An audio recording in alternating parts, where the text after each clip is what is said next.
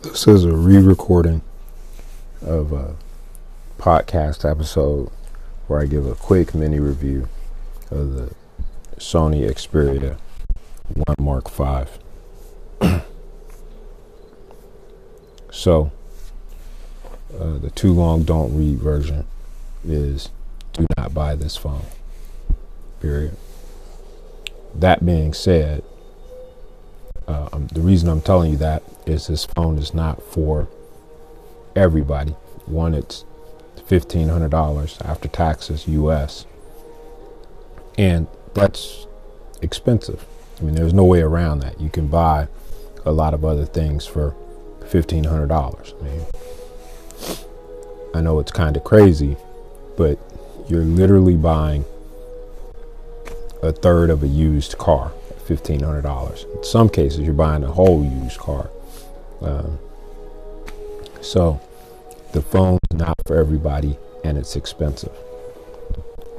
That being said, it's a great phone. Um, you got a 4K display, which compared to the earlier one Mark III, which I also have, the screen is much, much more usable in broad daylight. Slow clapped Sony. Very nice upgrade. Uh, almost worth upgrading by itself. Uh, the rest of the upgrades, frankly, not so much. Um, been using this for a while. Uh, the one Mark III was plenty fast.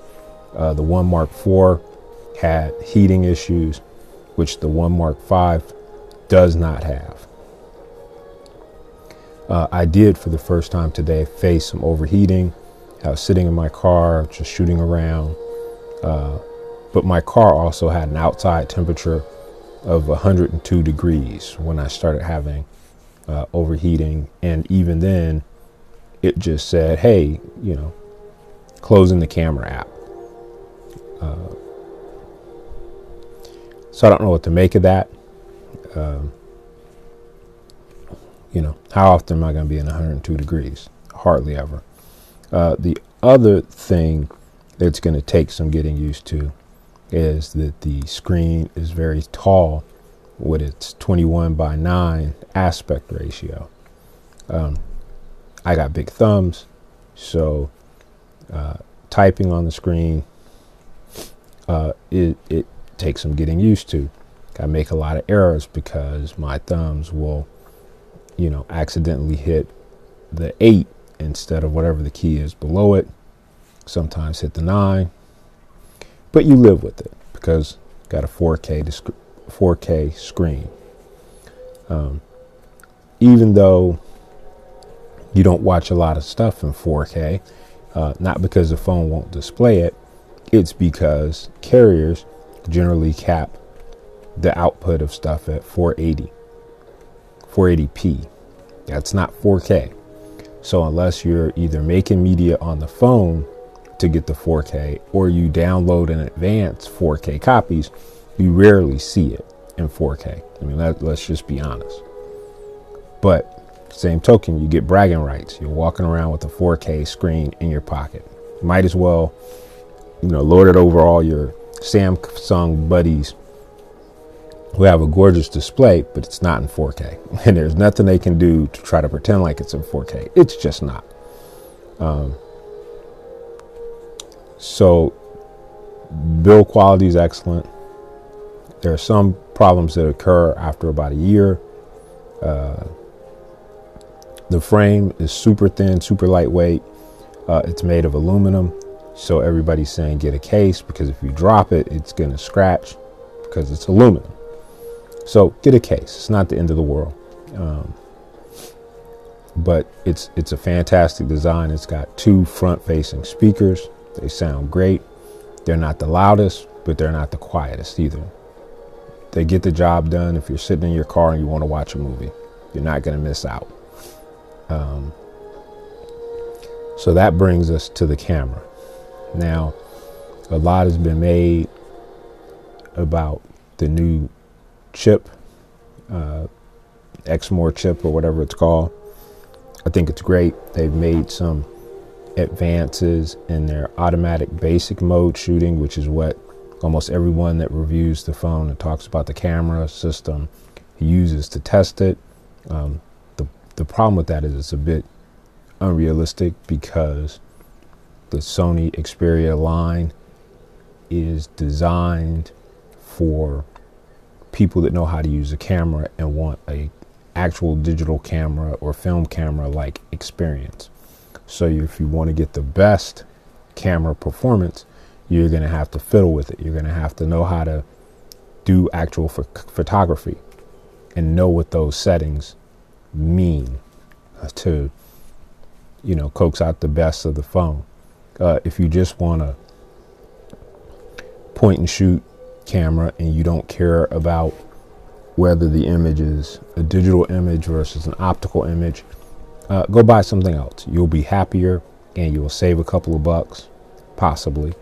Uh, if you get the top of the line iPhone, top of the line Samsung phone, you won't.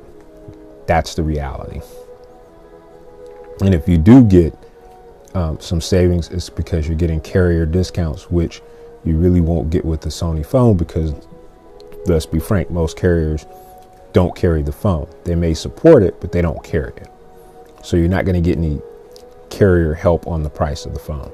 So if you just want uh, phone does takes great snappies, um, snapshots. You pull them out and you take a picture of the kids. Bada bing, bada boom. You're probably going to be better served with a Pixel or an Apple or Samsung. Uh, if you want something where you can really get in and have a f- camera like experience, uh, then Samsung's, I mean, sorry, then Sony's the way to go. 100% all the time. For instance, the Sony camera has a real shutter button. You can do a half press to get focus lock and then a full press to take the picture. There's no other phone that that has that. I don't care what they tell you, doesn't exist, but it exists on the Sony Xperia which is made for photographers. Um, the Xperia also has what I consider a must have feature for photographing kids and animals, which is amazing eye focus. Um, and what I mean by that is it focus locks on your subject's eyes instantly and can track based on the eyes. And I'm not telling you that it's going to grab every photo that's going to be super sharp and in, in focus, but more often than not, you'll be able to get some in focus shots. Um, kids move around notoriously. The other thing that helps you is that the Sony has a 30 frame burst mode so you can basically take 30 frames a second. And does that mean every frame is going to be in focus? Tack sharp? No. What it means is you've got a way better opportunity to grab that tack sharp in focus photo of a moving child, dog, football player uh, than on any other phone. It's fast, it's quick, it's responsive. So uh, there are other things we can talk about. We can talk about the textured back. We can talk about um, the fact that you can shoot uh, 4K 20 on all the cameras except for the front camera. So that gives you, you know, you can shoot it on the 16 millimeter equivalent wide on the back, shoot it on the 24 millimeter equivalent, and you can shoot it on the 85 to uh, 125 optical zoom sensor on the back. You can't shoot it on the front facing, but that's an amazing thing if you're doing video. So, again, if you like what you get from other uh, cell phone manufacturers, you should really go with those. Um, the other thing is, you know, there's this thing about you know, everybody doing photo tests between Sony and all these other manufacturers, and invariably Sony loses. Well, part of that is something that they never explain, which is color science. It's not just sharpness, but it's color science.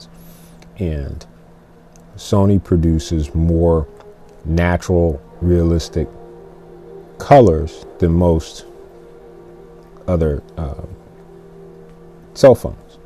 So, you know, you get the Samsungs, uh, they have a bigger pop. Um, the Pixels have a bit bigger pop. Uh, Pixels rely on amazing AI and digital photography algorithms to give you the best looking photos that they can. Those sensors they use are all made by Sony. So the idea that Sony can't make a good sensor or know how, well, that's crazy because they make all the sensors for everybody.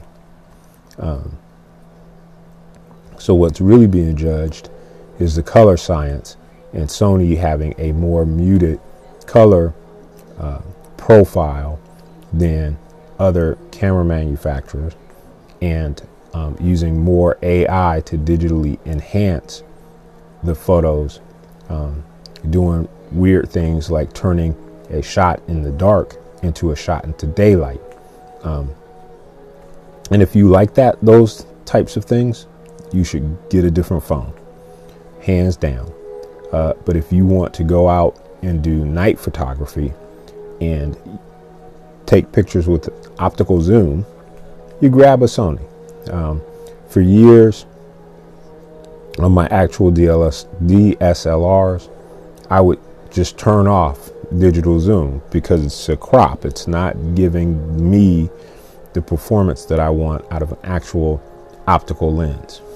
Frankly, I don't know if that matters in the days of camera phones, but I'm still happier as a photographer knowing that I'm shooting through glass and not shooting through gra- glass and then taking a digital crop of the center of the image um, because I would like to shoot at the equivalent using the, the glass lens and taking the whole frame.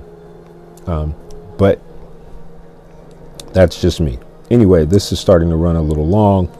It's 13 minutes long almost. So um, enjoy. And see you in the next one.